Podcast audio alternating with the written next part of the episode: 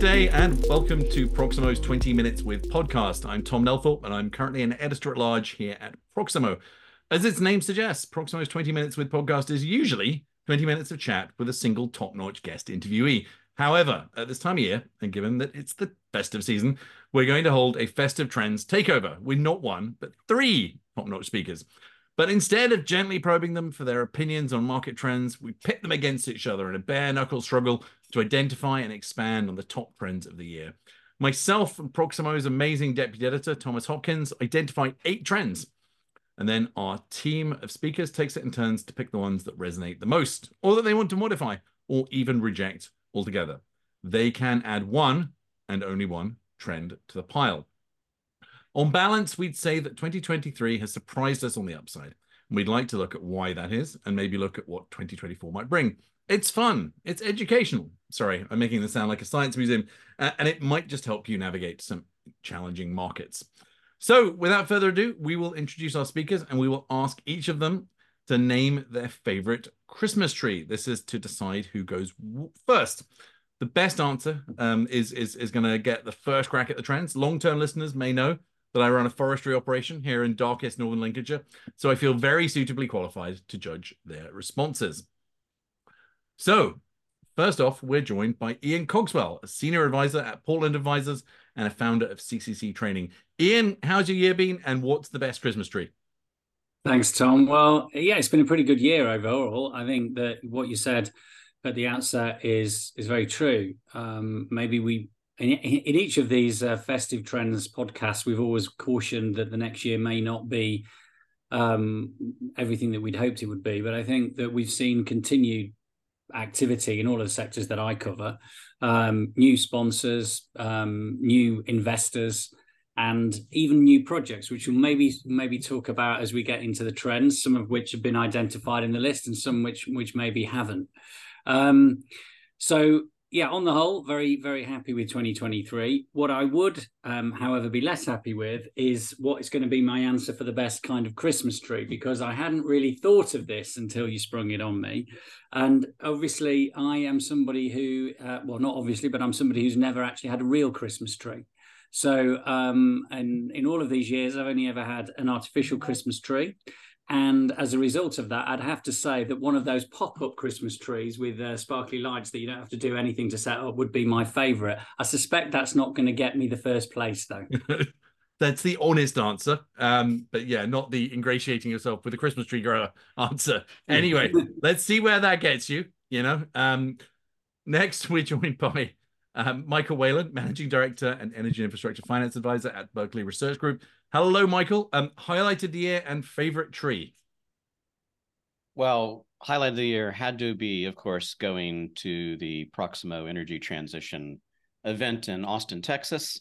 Um, of course, it was good to see to go back to my uh, college town of Austin, Texas, um, bore the Proximo staff to tears with stories about how their selected venue of the Hyatt Regency was in fact the birthplace of the now global phenomenon known as the Texas fajita.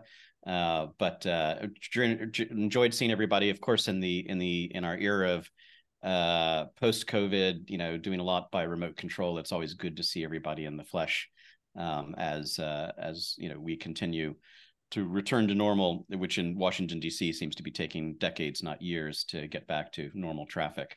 All right, ladling um, on the flattery before you've even picked a tree. Exactly, um, I approve. hey, there's strategy here. Now, I will now blow it, however, with my tree selection, and and I did bring a visual prop here, uh, which uh, will be lost on the studio audience uh, listening, uh, but I will explain it. Of course, the only tree which is appropriate is the pump tree, the Christmas tree that's on top of wellheads, which is used to regulate uh, pressure, uh, provide uh, safety controls to allow remote operation. Um, and you may think this is a bygone relic of the carbon-based uh, industry, but no. Remember, in our carbon sequestration underground storage era, we will continue to rely upon these wonderful uh, uh, instruments of Christmas love and and flow control regulation uh, to make us sure that we're able to meet our meet our annual goals and and to hope that Father Christmas uh, brings us a, a relatively lower carbon environment. You can't you can't see it, listeners, but it is a most splendidly decorated um you know oil wellhead pump thing with a star on it. So that's um that's setting a tough bar. Tough bar, Michael. Um, but let's see what a third speaker um, is going to bring to the game. Um, so lastly, we're joined by Jonathan Yellen. He's investment director at OGCI Climate Investments. Hi, John. Highlight of the year and favorite Christmas tree. Hey guys, uh, great to see you all again this year. I think I've, I've now officially lost track of how many years we've been doing this, which uh, which points to just how great a trend this uh, this event has been bec become for all of us. So Tom, thanks for having us join you again. Michael and Ian, great to great to talk with you guys and see you again. At least uh, uh, for those that are uh, not joined by podcast, it was a year of change uh, in a lot of ways um, uh, in the markets, um, uh, in the economy, in the infrastructure development world, but also in my own personal level. I, made a transition from the East Coast to the West Coast. Um, I'm now based in Southern California in San Diego, and so it's been a year of significant movement in that respect. Um, I'd say um, as it relates to the Christmas tree question at hand, um, as someone who experiences these things as an observer, not as a participant, um, the transition has also, I think, been a significant one as it relates to my appreciation of those. Uh, you know, in the years I lived in New York for almost 30 years, the selling of the Christmas trees on Columbus Avenue near where I uh, I lived was always a key part of the uh, the holiday season, and uh, that's been shifted this year. Now that I'm living on the West Coast, I just did an airport run and, and noted that the palm trees here serve as Christmas trees, and they're covered in lights. So I, I will say that my uh, my new current West Coast location has made my favorite Christmas tree to observe the uh, the palm tree covered in lights. All right. Well, um, you knew this was going to happen. Like only one of our guests picked an actual living organic tree. Um, so almost by default, I think John gets it. Um, extra point for creativity for for Michael, but I think that's that's our second speaker. And Ian, I'm, I'm sorry, it's just you know, I Norden. I thought you guys were going to talk about these amazing species, Fraser firs, Nordmann firs, and I realized that society appears to have moved on, um, and that's uh, that's interesting. So, John, you have list of eight trends, um, or you can pick your own. All right. Well, I think violating my own tradition uh, as a trend, I'm going to actually go with the the list this year um, for a uh, for first selection. Um, and given that we're just finishing up uh, COP28 uh, just last month, uh, I thought it was worth reflecting on the point that uh, that you raised, Tom, about um, oil and gas experiencing a slow transition um, as one of the sort of key foundations of the of the COP28 that was just concluded. And I think that it's a it's a very accurate statement. I would agree with the trend, um, but I think it's notable, right? You know, for the first time at uh, at COP, there was an acknowledgement that the transition away from fossil fuels actually needs to happen, and that was something that was signed on board by by all of the uh, the countries participating. Um, and obviously notable that uh, that the location being in Dubai and the sponsorship and the host uh, uh, being obviously a you know major oil producing entity, all I think speaks to a, um, a common understanding that this is going to need to happen. The fact is, though, it's not going to happen quickly, right? We've known this for a long time, and that was part of the acknowledgement. Um, and so I think this this idea that it's got to happen in a you know just and fair way, um, I think is uh, something like the, the language that was used. Um, is also just an understanding that um, that it's going to be different in each country and and uh, in each application. Um, you know, also from COP, I'll, just also point out that at the at the launch of it, as is typically the uh, trend for the U.S., there was some significant new methane regulation that was announced that's going to reduce materially the amount of uh, of that particular greenhouse gas that gets uh, uh, emitted as part of the oil and gas production process uh, in the U.S. and, and Canada followed shortly behind that. So notable action around methane, um, I think was a was a very important one that also came out of that. And then the last one I'll mention out of COP 28, for the first time, uh, food production, food security, and how that relates to uh, to climate change was also raised as a significant area of future attention. Um, you know, in the last whatever 40, 50 years, the planet's gotten much better at, at feeding a, a, global population, but it's done it by uh, by imparting a lot more energy and therefore greenhouse gas emissions into each uh, piece of food that we eat. So that there's an acknowledgement that there's things other than the energy side of the uh, of the greenhouse gas equation that need to be addressed. I think was also an important uh, aspect of COP28. So I think more of a glasses half full uh, reaction, at least on my end, to to what what went on there. But no question it's not going to happen in a extremely fast manner. There's no way that it can, but an acknowledgement that it has to happen in a just manner and, in a equitable manner, I think is also quite important. Thanks, John. Um, and if you want to take the other side of that, there is a very acerbic take on COP28 from my colleague Sean Keating that's available at Proximo. But I think one thing about project finance bankers, and I guess you know, generally we're, we're still in that in that business, is that you do you make these big commitments, these big capital intensive commitments, in the hope that you can structure your way around it. So I've generally found this market as a glass half full kind of market. So hopefully that'll be that'll be good use. Anyway, Michael, what's your what's your first pick?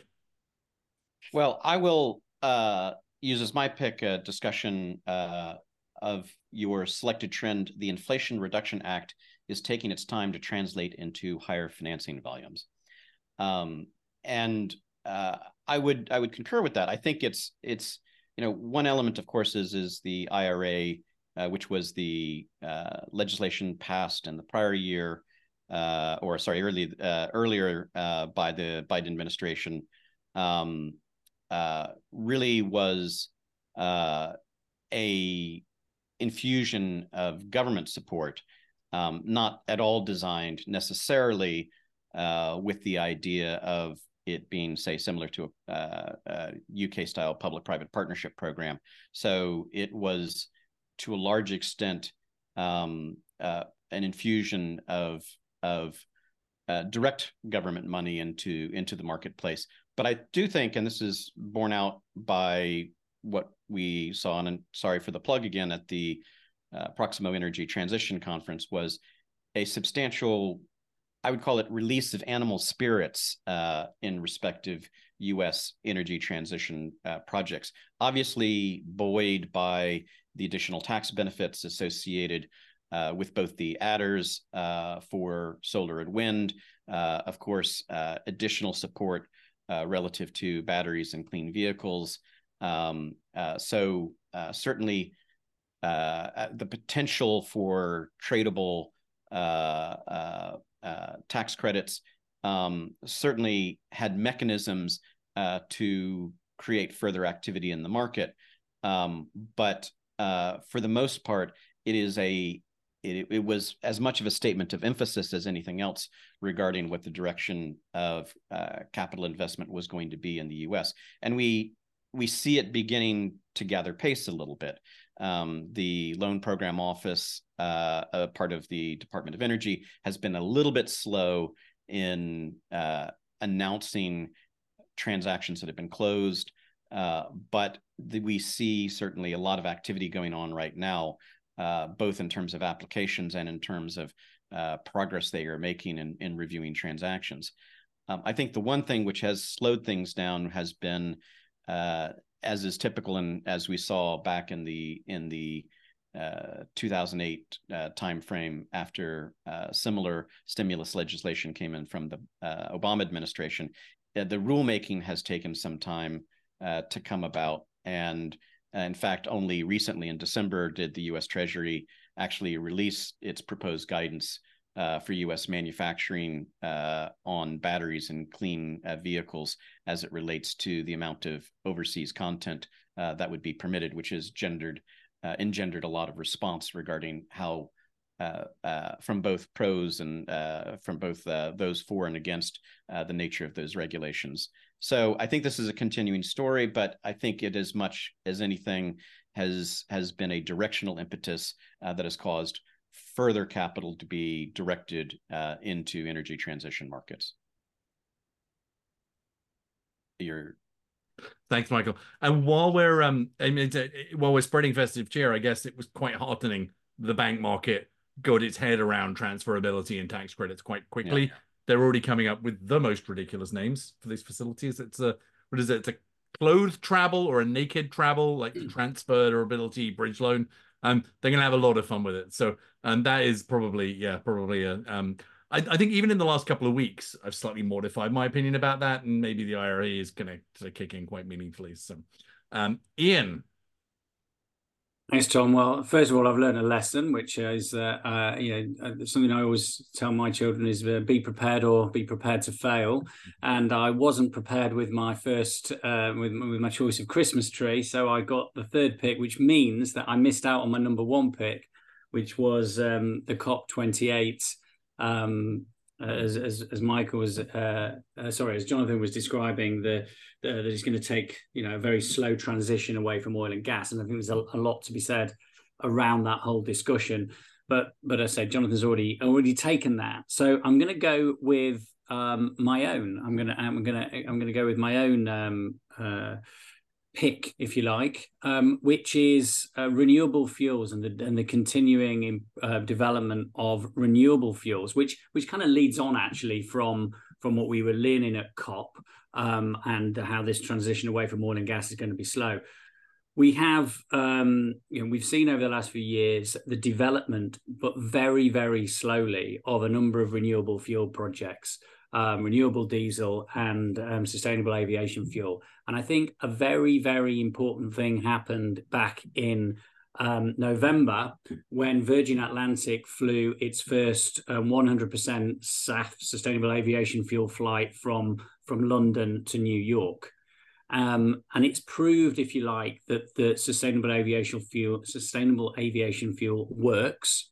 Um, it's proved that it can work on commercial airliners, and therefore it's it's starting to prove itself. And and as we move forward with with this whole you know the, the energy transition and, and what we're going to see to try and speed that up, we need to adopt sustainable fuels. We need to um, we need to adopt um, on a much more commercial basis um, com- uh, uh, both both SAF and renewable diesel. So what what's that? You know, what does it tell us? You know, what okay, we've had this flight, and but you know, why is that such an important trend? I think it's it's an important trend for the future. And you mentioned before, Tom, you know, project finances tend to be glass half full people, and, and I like to think that that I would fall into that category. And I believe that something like this flight that we've just seen in November will actually act as a stimulus to that whole renewable fuels industry. We're seeing projects being developed um, but you need a market for the for the for the product first of all. You then obviously need to make it um, commercially viable as a project by ensuring that there's a there's a decent margin between the feedstock and the um, and the product price. We're, we're not there 100% yet. Um, the technology is still being developed, certainly on a large scale. Um, with you know a lot of the, these projects we're seeing being developed in the likes of South America, where they're close to the to the feedstock and a, and a ready supply of the feedstock, but as we move forward, I do believe that the the, the uh, these projects being commercially proven will start to uh, quicken the pace, if you like, of being able to develop these projects. And there is such an enormous need as we move away from fossil fuels. If we're going to replace fossil fuels by 2050 or even 20 or 2100, we're, we're, we're going to need the adoption of these fuels, and therefore we're going to need more and more of these projects. So that flight from London to New York in November, um, I think, is a landmark um, uh, for for that whole industry. Thanks, Ian. Yeah, I, I, I, was just going to echo. Uh, I thought the uh, the point is an excellent one. Um, uh, the the the uh, the Virgin Atlantic flight certainly very significant. I think it, it, you. I'm sure also note that the the support of the broader aviation industry mm-hmm. um, in terms of uh, the offtake arrangements that they've signed up for a number of these SAF projects, sustainable aviation fuel projects, has been quite significant. And um, we also saw this year the um, the launch of a of a fund um, that's being organized among the uh, a number of the airlines and other aviation market participants, specifically to invest in in SAF projects to make sure that there is capital available from from these sponsors. And so I think I think that's a very well noted trend.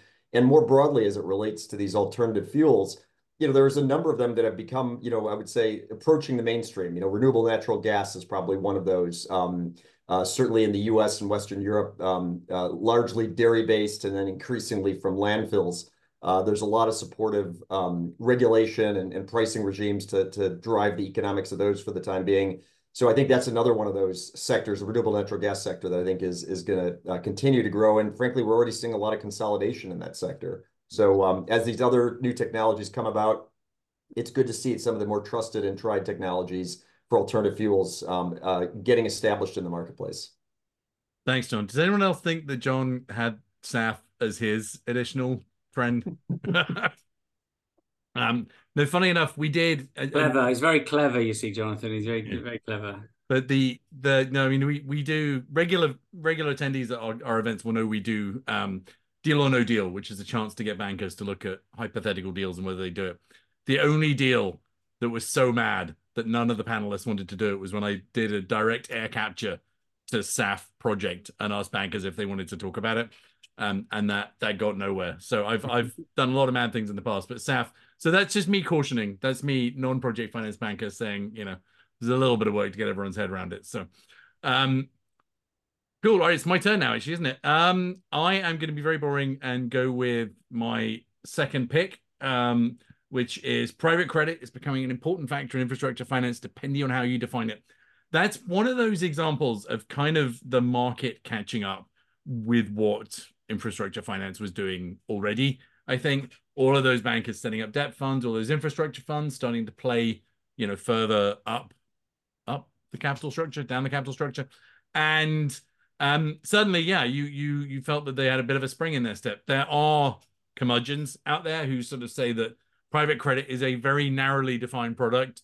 Um, usually listed business development companies making loans to mid-market tech companies, but generally, I think it's again, it it's we've had a project bond market now, we've had a bank market now. Banks are very very tenacious in in maintaining their their market square. But that little chunk of capital, which could be all sorts of things, I think, mezzes, holdcos, um, really interesting structures. I think private credit is a very good way of getting that mainstream. So that's going to be my pick from my uh, my one. And I obviously have to plug the article I wrote about this about three or four months ago. So, all right, let's go back to the top. Uh, John, the floor is yours. Let's see. I think I'll I'll continue with this uh, a couple of themes that we've been picking up with these trends and and and also stick with the list. Um, the, I think one trend that that Tom you noted um, that's worth reflecting on a little bit more is is this movement, um, I guess as we call it, of financial sponsors um, into into development.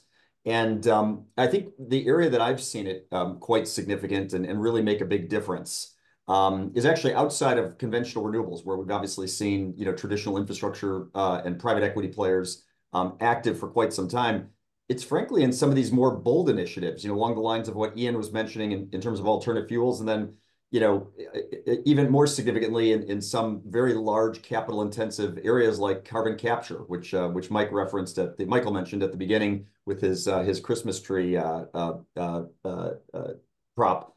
The um, the you know, a couple of examples that I think of that uh, that are worth mentioning are, you know, there there was a very significant one. This one might almost seem like a counterexample, but it, it I think speaks to the level of support that's going on. Is one of the very large um, uh, carbon uh, CO2 transportation pipeline projects that was being developed. One of the notable trends that happened this year was that it was canceled. This is the uh, the Navigator Heartland project. Um, a very difficult decision was made after significant investment by those sponsors to cancel that project. That was after having developed it for quite some time, pushed it quite far along, and taken a tremendous amount of risk that's not normally um, expected of, uh, of infrastructure investors. And the decision to advance it as far as they did and then make a, a, you know a conscious decision to, to stop the project, I think speaks to just how bold some of these infrastructure sponsors are actually uh, uh, willing to, uh, to go to pursue um, energy transition related projects. It was interesting that that same sponsor, BlackRock, who was developing that project and ultimately made the decision to cancel it, pivoted very quickly and later this year announced an investment in a direct air capture project in partnership with Oxy. And so, you know, the the willingness to continue to pursue these um, these different opportunities um, and uh, and understand that some of these bets are going to move forward, some of them are not. Um, that development is, I think, the one that's that's probably the most significant uh, change that we're seeing among these financial sponsors, and the willingness not just to sort of move into a sector once it's been fully de-risked, but to help in the de-risking of it even if that means you know pursuing higher risk, higher return opportunities, I think is that trend that uh, that I think we wanted to that I wanted to draw people's attention to. Thanks, John. I mean, that's that's the wonderful thing about the, the Festive Trends podcast in that I had in my mind a very particular use case, as it were, for financial sponsors, which was doing volume renewables developments using fairly aggressive capital structures. And John's just like, no, no, no, no, no. Will take this in a different direction. So that was that was really cool. Thank you, thank you, John. Um, Michael, your next pick. Okay, I think I'm going to go off piste uh, with my next round, um, and I want to talk about the topic which has so captivated headlines. I think this year, and that's artificial intelligence. Um, and uh, artificial intelligence in the current iteration uh, is the use of large learning models to uh, uh to basically uh, generate uh, near human analytical capabilities and response capabilities um, in in breakneck speed. Um, and it's caused enormous controversy, obviously, with the safety concerns uh, that were apparently behind some of the management uh, shuffles at uh, OpenAI, uh, the partner to uh, Microsoft. Um, uh, we've seen activity at the highest levels of government with the Biden administration review, with EU legislation expressing concerns about safety issues, about potential bias in AI generated results. Um, but the real question is, is what does it mean for project finance? What ha- what happens for project finance? And I I think that's an interesting question because uh, we we have a an industry that involves uh, parsing uh, a lot of data to be able to come up uh, with intelligent decisions and to try to analyze risks and understand uh, to what extent historical information existing models could predict future outcomes in making investment and or credit decisions. I also think there's an industry issue here having to do with the use of AI as a substitute for the types of learning activities that were normally provided to junior staff and have been very much part of the regime of training up people who later became full practitioners uh, in making decisions and advising clients in uh, developing a sense of the possible and the sense of the dangerous, perhaps, uh, with respect to making project finance decisions. And I think the the element which I'm going to be very curious to see going forward is how AI affects the industry not only in its deployment of this tool uh, to assist uh, in structuring and developing or assessing transactions or potential opportunities, but also what impact that has in terms of making sure that we do, in fact, have future generations who are able to review that material, material and output sensibly and make decisions.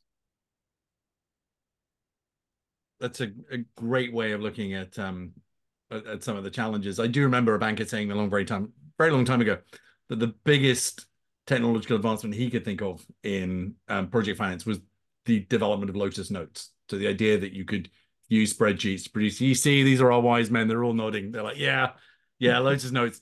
Um, and and it's yeah, I mean, it, it it's running a model. I mean, you can still get your associates to produce a pitch deck, I guess, but running a model is how you learn how these things might blow up. So it's a it's a challenging times. That's a great, great, great trend. Thanks, thanks, Michael. Might have been Lotus one two three actually, but uh, okay, sorry. As, as, as, somebody who started his career uh, in IT working on such products, I think it was I think it was one two. Oh, Lotus one two three. Excuse me. Yeah. Um. all right, Ian. What are you going to go for? Um, I'm, I'm just thinking about those years, many years ago, and I was trying to learn Lotus one, two, three, and then just as I got the hang of it, it disappeared, and everyone started using Excel. So, um, anyway, that's that's that. I'm over that. Um, okay, I'm going to pick your number eight, which was that Neom does not prove that hydrogen is ready for prime time. Um, you know what we've been talking about hydrogen now for uh, every festive trends podcast. Mm-hmm. We have been talking about it for probably five, six, or seven years within the industry. Um, and I think it's a good point. I mean, Neom is is is in, in, astonishing project. Um, and you know, it, but it's eight and a half billion dollars, roughly. Um, you know, is is billed as the world's uh, largest carbon-free green hydrogen plant. Of course, it is. You know, but that is is a, is a very good point that's made in this trend.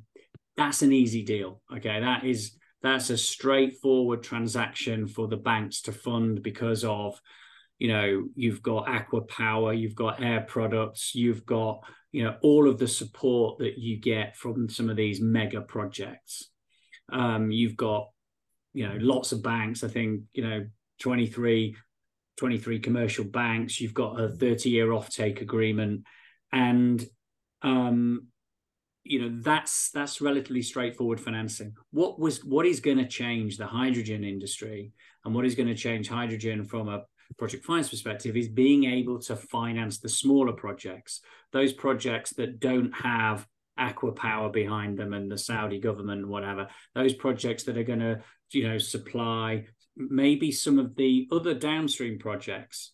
Um, you know, I had a I had another extra um, uh, extra pick just in case I needed it, but I can lead into it, which is, you know, if you look at sort of the green steel uh, development, the development of green steel projects, they are going to re- they're going to they're going to need some of these hydrogen projects as well. So I think um, in terms of what we need to see now is we need to see the banks, the institutions being able to find a way of financing some of the smaller hydrogen projects. That requires primarily offtake for the hydrogen. So we're going to need to see these downstream industries actually happening. And therefore, we need to see things like those green steel projects that we're starting to see being developed across the Middle East in particular. They need to be financed because they actually provide the, the pull for those green hydrogen projects. We know that the technology works. You know, we say we've been talking about it for a, for a long time, but all the time we've said it relies on offtake. Without the offtake, we don't get anywhere. We're just starting to see those projects that provide that offtake starting to be developed. So what I want to ho- what I'm hoping for, if you like, looking forward to to next year, is that we start to see more of the development of the smaller projects. So, I mean, I, I think you know, why am I picking it? I agree with I agree with what's said here that Neom doesn't prove that hydrogen is ready for prime time, but maybe we're getting closer. And, and thank you, Jen. I think it's another example of Proximo being a little bit perhaps too cynical about it because the first deals they always happen with a bit of balance sheet support, yeah. don't they? So I think I think we've got to realize, you know, baby steps. We did have an earlier, very small hydrogen storage deal in I think it was French Guiana. So, you know, we we we will eventually get from the big to the small to the you know regular scale that actually gets banks excited. So I think it's fair. I'm I'm sort of talking back my own trends because I think we were maybe being a bit too fierce. But no, I don't think it's fierce. I think it's I think it's true. I think it is a fact that you know that project itself and the financing of Neom doesn't prove that hydrogen is ready yet. I think we're still at that point. It's not ready. I like to think we're getting closer. Um, if you read, you know, the press, if you read, um, you know, what the banks are saying, when you know you look, you only need to look at LinkedIn and and and all of your all of the people you follow on LinkedIn in banks that are putting no, notes on about you know green hydrogen. You know, it, it every day, every day. So we're seeing that we're seeing the, the the, the desire, but we haven't actually seen the deals. I don't think it proves it, but hopefully we are getting a bit closer. Thanks, thanks, Ian. Um, right, halfway through, um, and it's now time, and some still fairly high quality trends left to go for, I think, including one which I'm I'm just gobsmacked hasn't been been taken yet. Um, John, what do you what do you like the look of? Uh, you know, before I jump in on my next trend, I just wanted to reflect on on one point that Ian uh, made excellently uh, uh, uh in his comments about the uh, the Neom green hydrogen project. You know, the other mega project that he referenced um, was the was the H2 green steel project, or at least was referring to.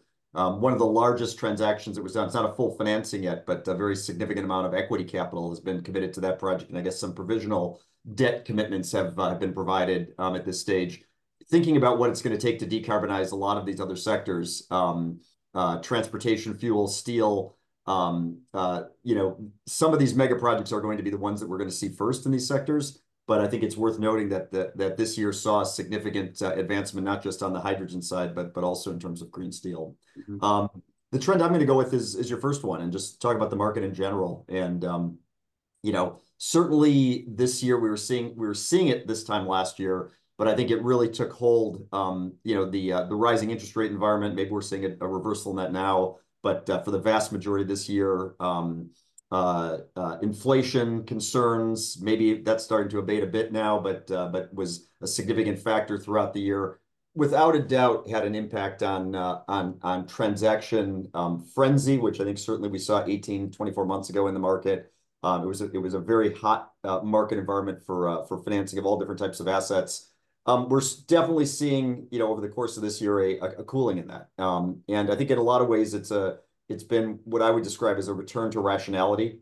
Um, a lot of the uh the more aggressive, ambitious projects where the economics maybe didn't hold up as strongly uh, have now sort of fallen away. Uh, and investment models, I think, have also started to uh, rationalize as a result. Uh, valuations have come down. We're seeing on uh, the area that we play in, you know, in terms of venture capital and uh, growth equity, a significant um, return to normalcy in terms of valuation expectations. And we're seeing down rounds in financings. We're seeing more conservative capital structures. Um, and so I think, you know, from our perspective, looking at it from the buy side, it's perhaps as we think about entry points for investments and the accumulation of capital, it's being done in a more orderly and uh, reasonable manner. Um, but there's no question that the volume of transactions have definitely slowed. So definitely want to call out the um, impact of how interest rates and inflation are affecting uh, the transaction volume, but uh, not necessarily in a purely negative manner at all. So, John, I think um, inflation definitely does appear to have fallen back a little bit. Is your feeling that we're in a bit of a new normal in terms of slightly higher interest costs, or do you think that is possibly has some room to fall back to?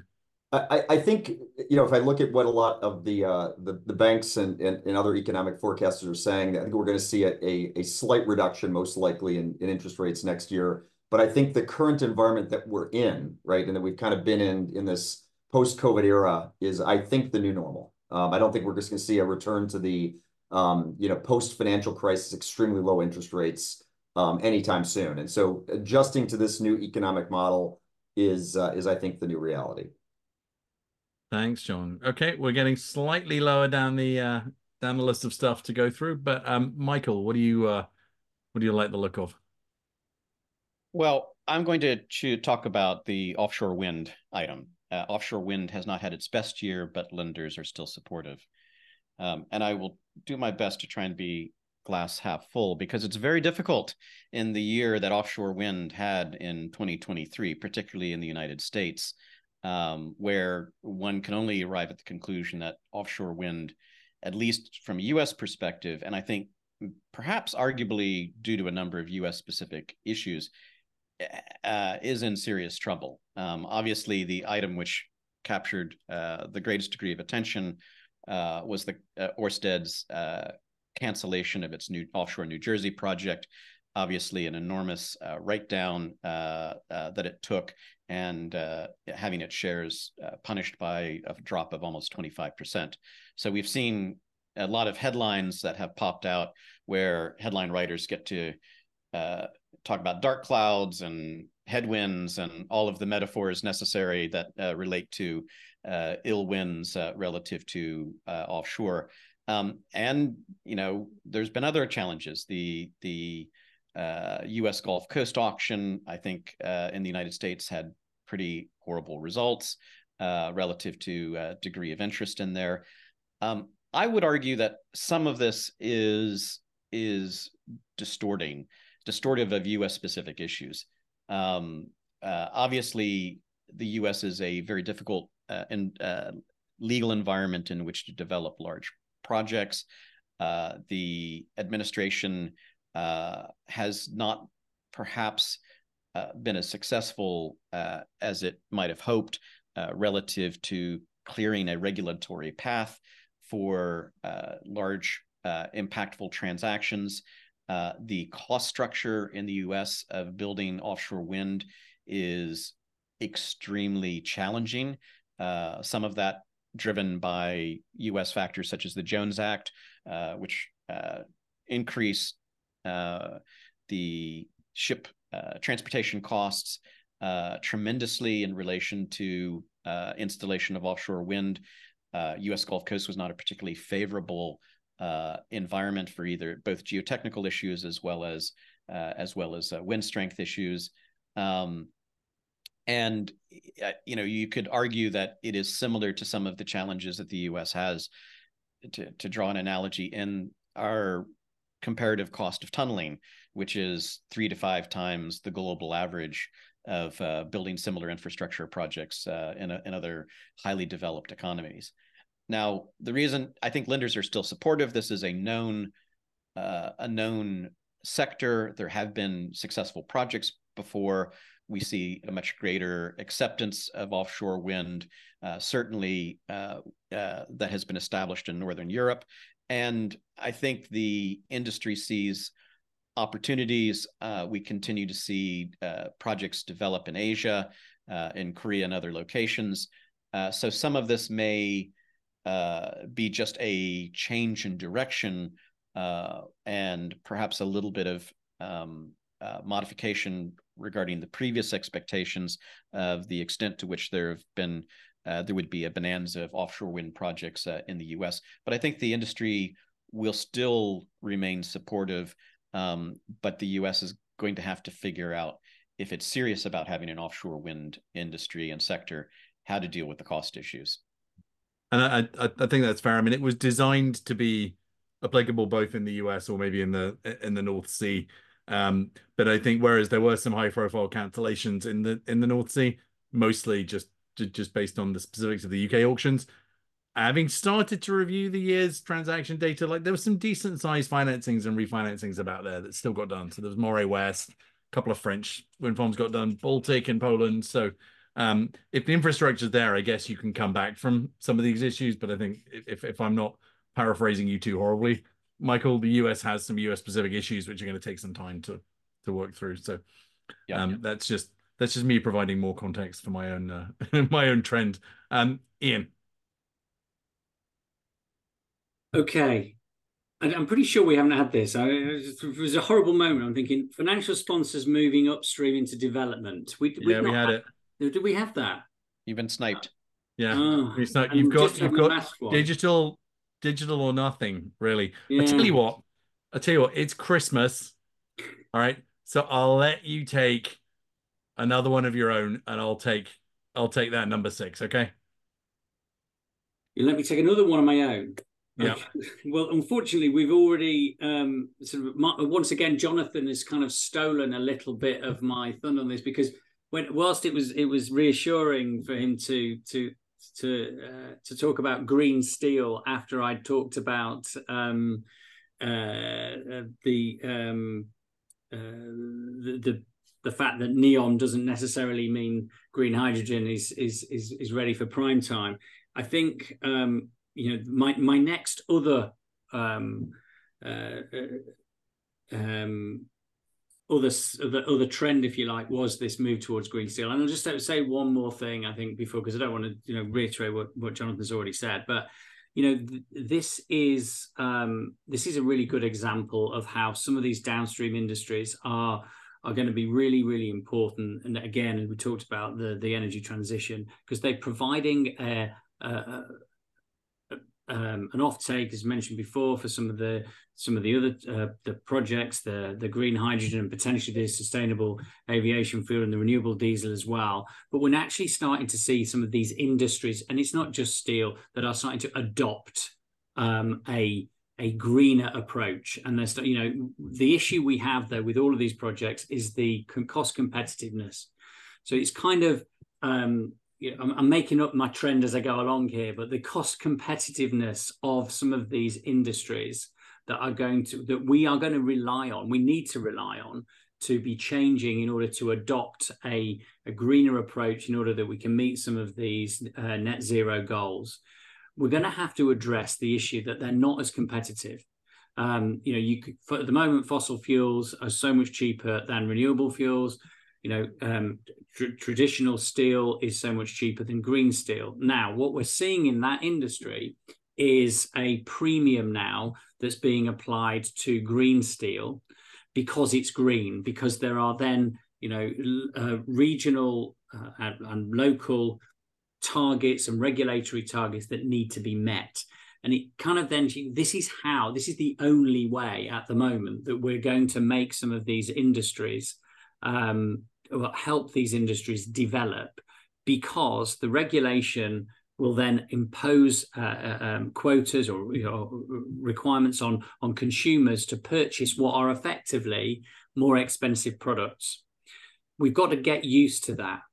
um, we've got to get used to the fact that it's the regulation that drives many of these industries. And I think once we do that, then we're going to see some of these more these projects develop. Um, green steel is a great example because the green premium that is being applied to green steel ensures that there will be a market for a product that otherwise is uncompetitive. Um, so yeah, that's my that's my sort of additional trend, if you like, is that you know we we we have to we we've got to realize that this is the way these these these projects are going to be developed. Yeah, no, that's. I, I will. I will compliment Ian on his recovery after I stole his trends, and I'll, I'll also I'll also gripe a little bit. Ian, you managed to steal a couple of my my uh, spare trends as well, but um, it seems we're trotting in uh, in in similar uh, uh, areas these days. So I think that that point you made about um, that green premium being passed off and and, and shared um, by numerous parties is, is a relevant one. And it's interesting to note, right, that some of the airlines are starting to explore uh, you know, end use pass uh, passengers' willingness to accept some of that cost. And and I think you're right. That's that's something that we are going to be seeing a lot more of going forward. It's not simply going to be borne by the producers of the uh, of these different green products, but ultimately end consumers as well. It's the same. The producers can't bear the cost entirely. You know, they just can't. You can't make uh, some of these products more competitive at the moment. And go back to if you look at offshore wind okay, as an industry. You know, when we first started developing offshore wind product projects, you know, 20 years ago, uh, the, the they relied on a feed-in tariff, which was incredibly advantageous to the um, to the producer. You know, it wasn't it wasn't competitive with with with fossil fuel um, electricity projects.